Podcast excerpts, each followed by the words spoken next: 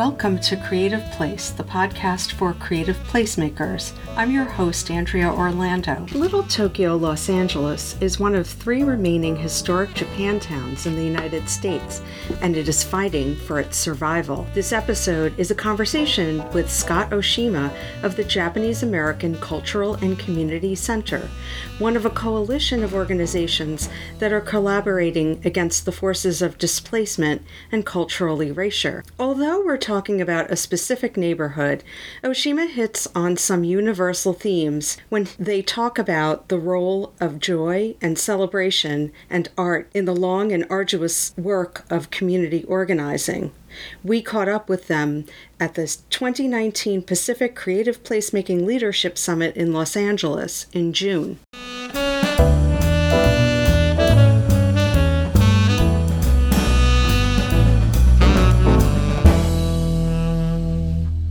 So, hi. Hello. How does the Japanese American Cultural and Community Center use art to recenter the voices of marginalized communities? Sure. So, some um, of how I might answer that question is with the history of the organization. So, JACCC, or the Japanese American Cultural and Community Center, was actually built because we, uh, the community was in the middle of a pretty massive uh, wave of redevelopment and displacement, and we were losing a lot of our cultural and community spaces. There was a lot of neighborhood concern that our temples, which were sort of used to be sort of the center, community centers and cultural centers, maybe would not be able to survive the, the redevelopment and that these cultural groups and practices might be erased. And so back in the 70s and 80s, it was really a community, our community organizing to create this institution as a way to anchor and have a permanent home for our culture and our community as a Japanese American neighborhood. And that is part of why our name, as long winded as it is, is so important to us because it is it really is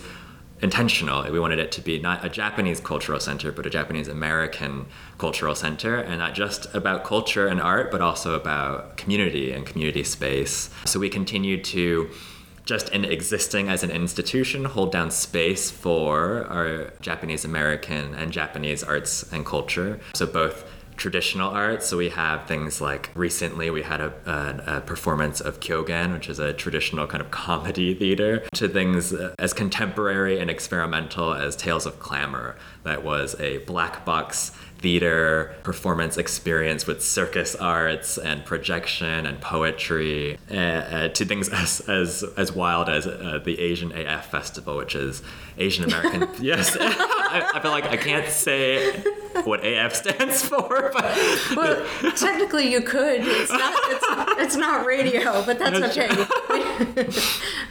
sure. So, well, actually, but the the name itself is Asian AF. So, uh, but yes, the Asian AF Festival, which is you know Asian American Pacific Islander comedy, and so we are a hub for all of this art and culture, and not you know not just Japanese American arts and culture, although that is you know our primary focus, but also the many many different diverse communities that have that consider our center home and a space for them to grow and be supported and showcase their work. And we have you know festivals that are meant to talk about the uh, Little Tokyo is at the intersections of many communities and historically has always been multi-ethnic. So you know, we just had Fiesta Matsuri, which is a combination of the Mexican Dia de los Niños and the Japanese Kodomo no Hi. And so it's the, the Japanese and Mexican uh, children's festival, um, so bridging together. One of our Sustainable Tokyo's biggest projects is Fandango Obon, which similarly is about reconnecting our Japanese, Mexican, and African American communities around traditional circle dance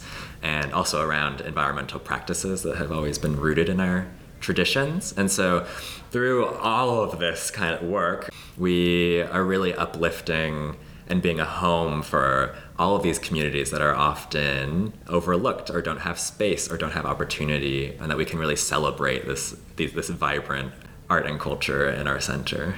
I went to the social event last night at the Far Bar. Oh, Yes. And, and so is that in the neighborhood that we're talking about? Yes, yes. Yeah, Little Tokyo, right? Mm-hmm. I'm, I'm still processing all of this because this is my first time to LA. Mm, And- welcome. And, thank you. Yeah, and I don't I don't know what to say except it wasn't what I expected. It was funky, you know. it was just it just felt like a really fun place. Yes, yeah. And we, I, I mean, I think Little Tokyo in particular is such a, it's, you know, it's really, it's 150 acres approximately. It's like seven, it's like it's seven square blocks. Um, it's a small but incredibly dense neighborhood in terms of all of the amazing cultural spaces and you know cultural spaces meaning places like JACCC but also like restaurants that have been around for 70 plus years, you know, little sweet shops that are 115 years old, you know, Arthur Nakane performing music in the Japanese Village Plaza. Like, there's always so much just rich, fun activity happening in the neighborhood. Um, it's actually hard. It's hard to work in Little Tokyo because there's so much to do that like you, you never want to leave. and then I just I just can't be at work all the time. Well, I was that was going to be my next question, totally unscripted. Oh. so, what is working at the JACCC like on a typical day? When you walk into work, who's there? What's happening? so the first person that I see when I walk in is Marlene Lee, or we call her Mar. Um, Mar has actually been working at, at for the longest. Um, she's been, I think she said about 37 years she's been working at JACCC. She's seen it from literally right after it was constructed to where it is today. Um, so that's part of the joy of what coming to work is to get to see Mar, who likes to tease me um, and also laugh every time I forget my keys. Uh, but it is, it's, we're very, very busy all the time. It takes a lot of work, and obviously, a lot. You have, you know, you you need to really love the work that you do to be able to you know do the amount the sheer amount of programs that we do. But yeah we are you know we are a very tight-knit staff. Um, we, we all really get along and collaborate when we can. Working in little tokyo is like working in a small town in a big city. In part because you know we're a major hub in the neighborhood. You know a lot of people of course are familiar and come to our events so we are very visible. And then of course with my work with Sustainable Little Tokyo, I am all around the community. And so I can't walk a block without running into somebody that I know, or a community member, or someone that I organize with, or the local business owner, or a resident that lives across the street. So it's really, it's there's a sense of community and a sense of place that I uh, I don't think I had ever quite experienced in this way. And I grew up in LA and I grew up in the Valley, but I never had this sense of community and neighborliness and care and uh, and this like sense of pride for being a part of this neighborhood, even though I don't live there. So it's it, I work there and I organize there, but it's yeah, it's really a really powerful, personally really fulfilling experience. Know. Yeah, well, you are part of the community. Being like you, you know, when you think about it, you might spend more of your waking hours in that neighborhood than you do in the neighborhood that you call home. Oh, actually, yes. Now that I, I don't think I ever quite thought about it like that, but yes, that is probably true. I'm in Little Tokyo most of my waking hours, uh, which you know, I is a privilege. Yeah. So tell me a little bit about the My FSN campaign. What is the threat to control of the First Street North Block, and what are the arts based strategies being employed in the campaign? So the campaign is a part of our community initiative called Sustainable Little Tokyo. So just to kind of take a couple steps back, JACCC is one of three organizational leads on an, initi- an initiative called Sustainable Little Tokyo, which is a group of organizations and hundreds of community members who love Little Tokyo, um, who came up with a vision for the future of the neighborhood that maintains our history and roots as one of three remaining historic Japantowns left in the entire nation. And so that one of the primary strategies that the community decided was to focus on public land. So there are three remaining pieces of public land left in the neighborhood, and as the public, as the community, we feel like we should have some say and some control over that land and over what is built and developed on that land. And so we, you know, putting all of that into the context of how much has already been taken from the neighborhood, that we are only a quarter of the size that we were historically because of multiple waves of displacement and redevelopment from World War II incarceration, Japanese American incarceration camps, to the eminent domain and destruction of two blocks for the Civic Center expansion in the 50s um, to the massive redevelopment in the 70s and 80s that we are we are fighting to hold on to what we have and so the MyFSN campaign is about one of those pieces of public land. Um, FSN stands for First Street North. Um, that is a block that a lot of people, if you've come to Little Tokyo, know is the block where the Japanese American National Museum is, where MOCA Geffen is, um, where Daikokuya, Fugetsudo, our oldest operating business, um, and all the historic district. It is that same block that is owned by the city and will potentially be sold within the next couple years. And so we have a vision for what we want built on that block, uh, which is affordable housing, affordable commercial space, community and, and uh, cult, uh, community and cultural space um, to expand what is already in the neighborhood and anchor our history and culture, similar to what JACCC has done for us today. So really continuing to use the same strategy.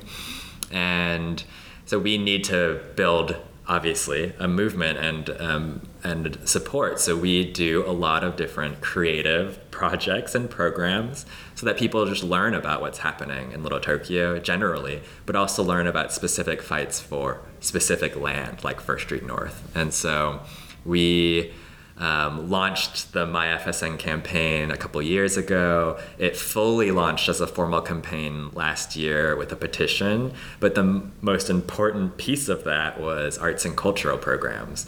So we created a committee of volunteer artists that we call the Arts Action Committee. And they are a volunteer group of about 12 core local artists um, who really love Little Tokyo. And they together came up with creative projects that um, support and kind of uplift the arts and culture of our community as a Japanese American, but also multi ethnic neighborhood um, that bring our community together um, just to have fun and, uh, and, and have a reminder of what we're fighting for. Because art is often a, an expression of culture and it makes tangible you know what, what makes what actually makes a community and then of course you know it, it builds awareness about uh, displacement about gentrification and about the need to control land in the neighborhood and our dreams for the future of the community. That's a lot of uh, yeah, I, was like, yeah. I, like, I could just keep going. Wow. So can you tell me about the grapefruit fruit tree. yes. Is, is, that part of the strategy? Yes, it is. Okay, okay. all right. um, I, feel like sometimes as when you dig into any community organizing, any anti-displacement work, any creative placemaking or placekeeping work, you'll find parties as a part of it in some way, shape, or form. Uh, but there are three historic trees in Little Tokyo. Only one is actually uh, actually historically designated. It's the Aoyama tree, which was planted by the Koyasan Buddhist temple priest about 100 years ago. And that temple, um, that original location is demolished. Um, so it stands now, it's incredibly tall. It's, I think, maybe three or four stories tall.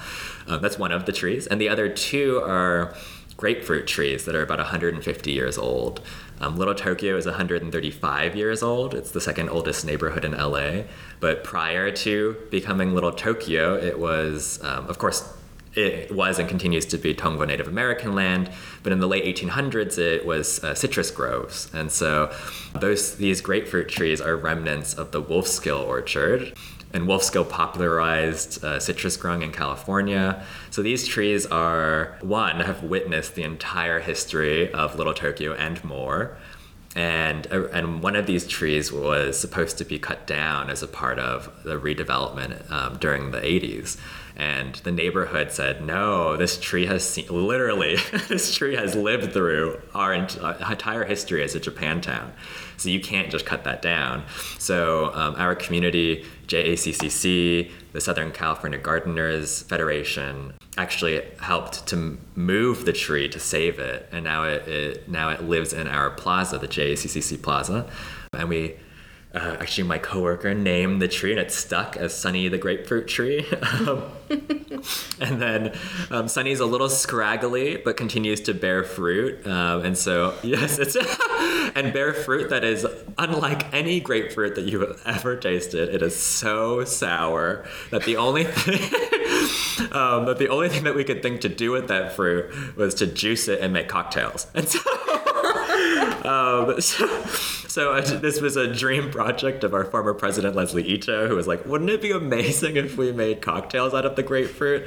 So now we are coming up on our, our fifth anniversary, um, working in, in collaboration with a local bar, very very community centered, communities um, serving a community-oriented um, bar called Wolf and Crane, and they created this signature Little Tokyo. Can only the only place in the world you can get a cocktail called the 1884, which is our considered the the beginning of Little Tokyo 1884, and we have it yeah every year first Tuesday of April. Um, and in addition to the co- historic cocktail night, um, so it's the annual grape annual historic grapefruit cocktail night. Um, for the very first year and for this upcoming fifth anniversary, uh, we collaborate with our master artist in residence, Hirokazu Kosaka, to um, do traditional ceremony for the trees. So, doing uh, three different traditional arts so, calligraphy, tea ceremony, and ikebana to honor the trees um, and celebrate them. So, and in addition to having a fun party and having a cocktail made of 150 years of history, we also are going to re uh, redo again this uh, traditional arts program for the fifth year next in 2020. So I don't know what ikebana is. Can you tell me what that is? Oh, sure. Uh, ikebana is a traditional flower arrangement art. Um, and we work with many different regional Ikebana schools in and around Los Angeles um, to showcase this incredible art at the JACCC. And then, yes, it will be a component of the tree ceremony. Mm-hmm. So, how do you measure success of an effort like this? I was like, oh, that is a tough question. Um, so there, I mean, there are many different. I think there are many different kinds of success, of course. Um, so of course, the the biggest goal, and that's a very long term goal, is to actualize the sustainable Little Tokyo community vision, right? So the development of those three pieces of land as we have, as a community, as we have envisioned. Um, so that would be the long term goal. Is yes, this the control and and development of land by and for the community. Uh, but that is a far way in the future. Even if we were able to win um, and get a lot of what we want on that land um, uh, in the next couple of years, it will be another many years before actually that is built and it's usable. Um, so that is a, a very long term goal, but we, you know, are aiming for success. And I think that, you know, because it is a long way out and because it's somewhat abstract, right? We're talking about built spaces that don't exist yet that we have to have smaller wins and smaller successes and so that is like part of the joy of arts and culture and, and working with artists is that i mean sometimes the win is just people came out and danced in a circle with us and and that we've been doing it for years we're coming up on the seventh year of fandango obon that bringing together community and celebrating together is a success. And it doesn't even matter the number of people who come, it's about the meaningful experience of being together and, and, and dancing and listening to music and meeting one another. And then there are other smaller, you know, smaller wins that the community is always fighting for. If we can, you know, gain improvements in our neighborhood. Like there's an alleyway that we've been fighting to have permanent improvements on because it's so historically important to the community. As, uh, it's called Azusa Street, um, which is former Biddy Mason land. It is the birthplace of the Azusa Street Mission, which is considered the, the, the birthplace of the Pentecostal faith. And we wanted to see it as a functional public space. And so we now, through art activations and pop ups, are are working to get those permanent improvements um, soon. And so those are, the, you know, there are many different kinds of wins. But I would say, you know, for me personally and for the community, often it is really just coming together because of art um, and and participating or witnessing or just relishing and enjoying That that is a big success when we are you know we are faced with so many different community issues constantly that those reminders of what matters and what we're fighting for are what will keep us going. Mm-hmm, mm-hmm. Do you call that tactical urbanism? Are you familiar with that term? Yes, yes. Uh, we I think we use that language, especially for the like the the art activations and the pop-ups that we did around Azusa Street. Uh, but typically, I mean, you know, we we love you know new words to help better name the work that we do. But even the language of like placemaking and placekeeping, you know, we we see as oh that that that, that is that what you call it? We're like, oh, we've been doing that for mm-hmm. decades, you know, for hundred and thirty years. Like we we built this community and we have been working to keep it for a very long time. And and and part of that strategy is through arts and culture. Part of that strategy is through you know building permanent space. And it's like oh actually oh now there's like a name a name for it that people understand. And it, it's like both like it's both kind of funny because we're like oh that's uh, do we want to use that language? But then it's also like oh it's great because now people now we can just say oh placekeeping and people won't know what that means like know what we've been fighting for. But it but like you know in that line for us with sustainable little tokyo some of the language that we have liked to use and our logo is mottainai which in Japanese roughly translates to like don't waste or you know or such a waste or just don't waste that that uh, many people many japanese and japanese americans have heard from like their grandmas telling them like not to throw that away. But actually i never heard that. So I, I, was actually like what? No one's ever said that to me. But, but um, it's this principle of you know really appreciating and valuing what you have and to not waste what you don't need to. It's about, you know, it, it's about respecting yourself, the environment, your community, and doing the work, the, the and the vigilance um, to continue to protect and nurture your community. Um, and we, we take that as, you know, not just in terms of trash, but in terms of a whole neighborhood and a whole culture and a history. Another word that we've just recently I've been really loving and talking about, which two of the artists that we've been working with kind of introduced as like, oh, what do we think about this word? It's a Japanese word, ibasho, which literally translates to the place where you are or the place where you sit. Um, but it can kind of be interpreted as the place where you feel belonging. Mm-hmm. And I think with the language of placekeeping and placemaking, we're like, well, it's not about places, it's about people, it's about community, and that, that includes places. But I think the word ibasho brings in that um, that kind of personal experience, and it brings in the humanity and the the the individual part of a neighborhood that I think is left out of some of the language. Um, and that, yeah, that, that is what we are fighting for, is that sense of belonging, that sense of home even if you don't literally live there, and that it's worth protecting.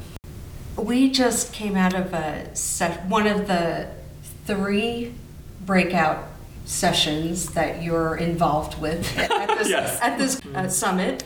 Thank you very much. We really appreciate it. yes. Um, and it was about cultural asset mapping, mm-hmm. which sounds kind of dry, but when you described it, it sounded like so much fun. and, I wonder if you could tell our listeners about why you do that and how you do it. Sure. yeah, So um, we there we have done two different forms of what's called community or cultural asset mapping. Um, that is a term that I didn't even really know until recently, and that we had to kind of learn to unpack and understand what that even meant. And what it what it meant to us is that the community actually gets to identify what matters to the neighborhood, and that that can include both buildings and spaces, uh, you know, big museums like JACCC, but it can also include the intangible, um, the non-physical things. So cultural groups like Fujima Kansumakai, which is a traditional dance troupe um, that you know they don't have a space. Um, it is it could be memories of these important businesses um, and especially memories of places that no longer exist. So asset mapping is a way that we can look at a community as something that has treasures, that already has incredible things that need to be nurtured and sustained and protected um, instead of looking at looking at a community as okay, what do you need? Do you what kind of what kinds of services, what kind of spaces do you need?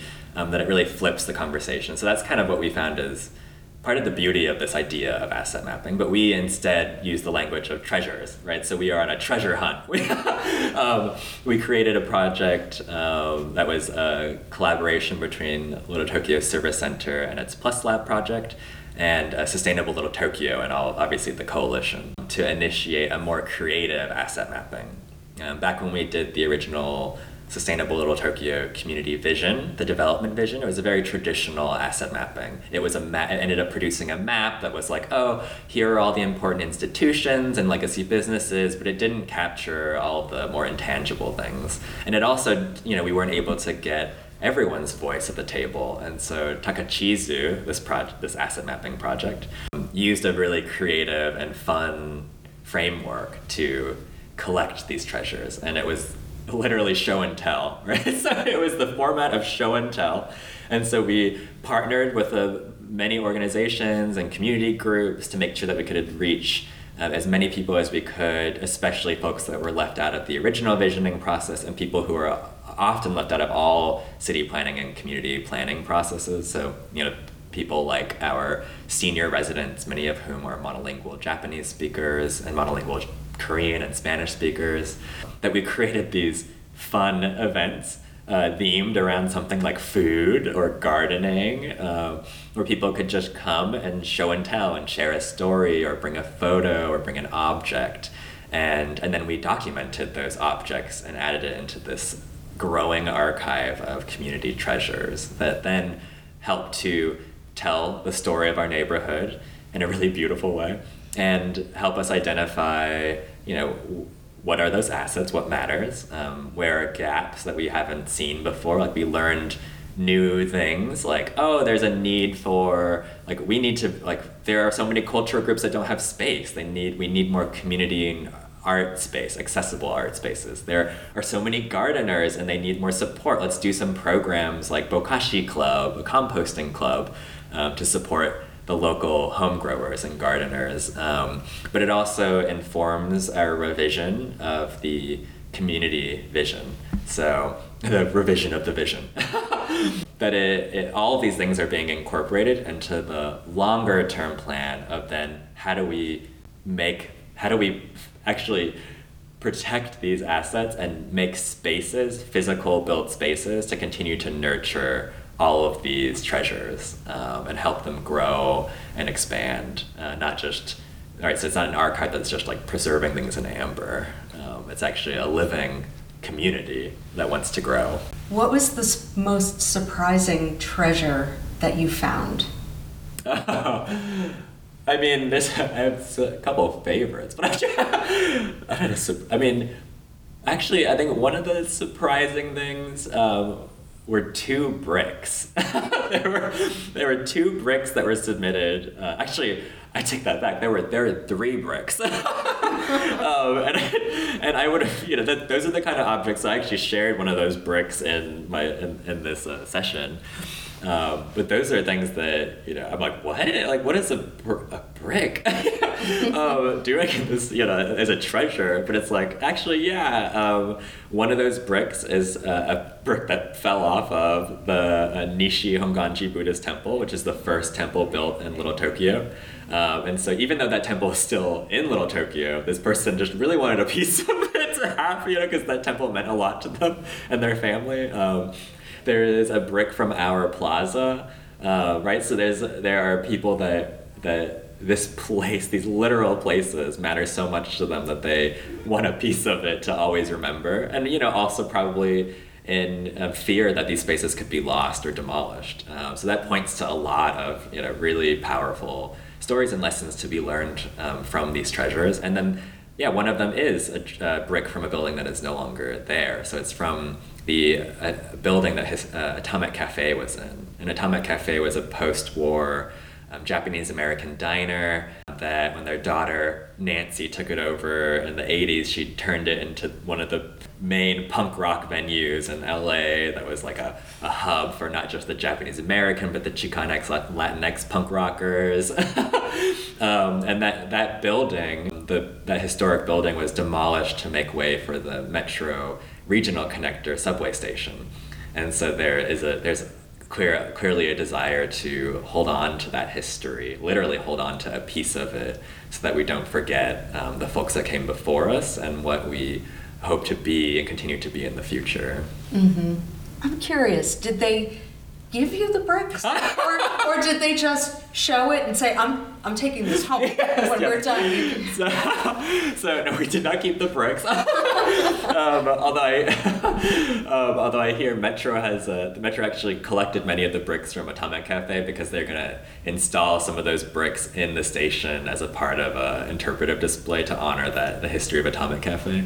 Uh, but but no no we we do not keep the treasures. Um, the Takachizu archive was a show and tell, and then we had various kinds of recording stations. So we had a photo booth that was super, like, really, really DIY. It's all meant to be really unintimidating. Um, it was literally like a camera on a piece of white paper, and uh, we had a scanning a scanner to scan in photos and documents, and then we had you know a video and audio recording booth, um, and then and then forms where you could write out stories and write out information about your treasures. But no, we just we documented, photographed, video recorded, audio recorded, and then of course the people were able to all the community is able to keep their treasures. When I hear that, that's exciting to me as somebody who deals with audio that mm. I imagine you're recording some of those monolingual longtime residents stories. Mm. Yeah, I believe there. Yeah, I believe there are a couple of stories from from the residents.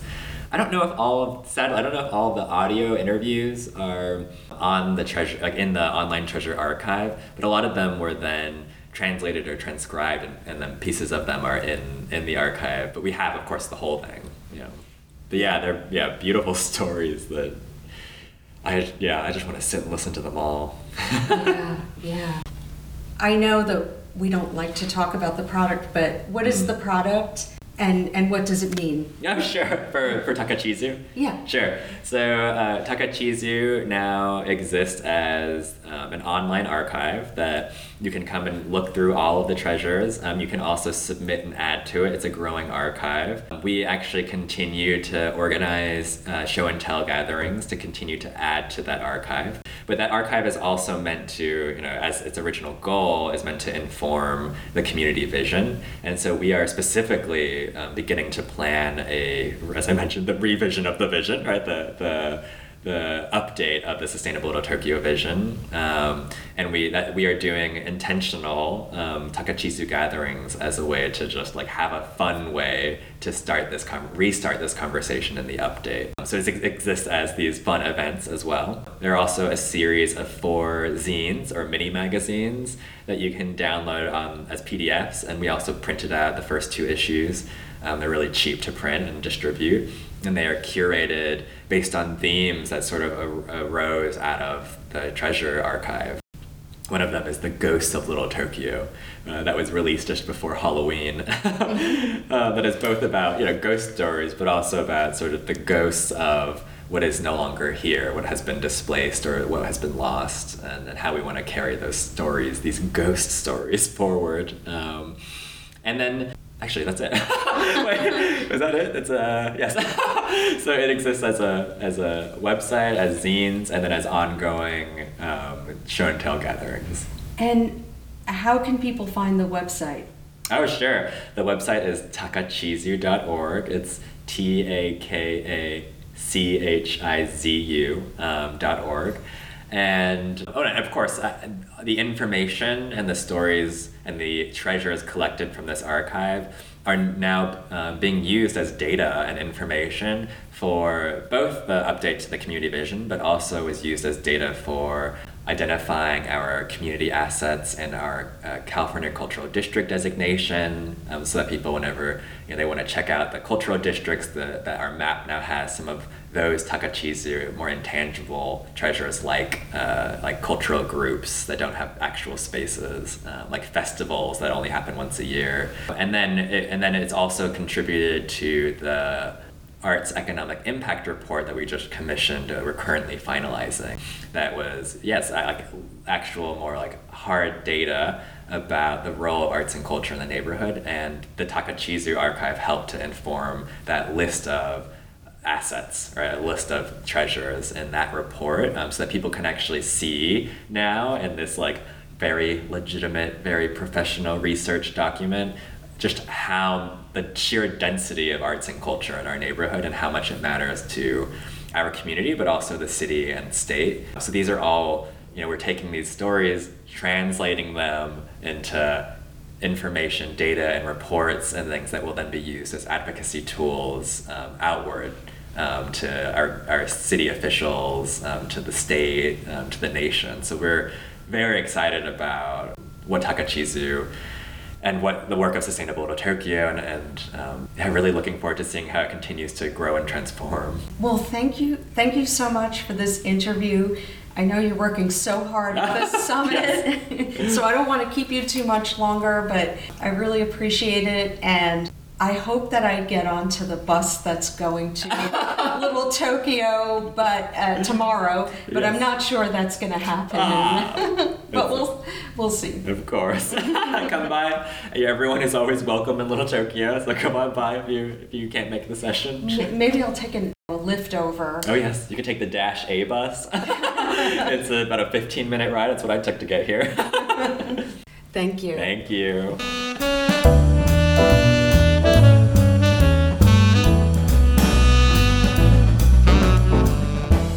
Been listening to Creative Place, produced by the National Consortium for Creative Placemaking.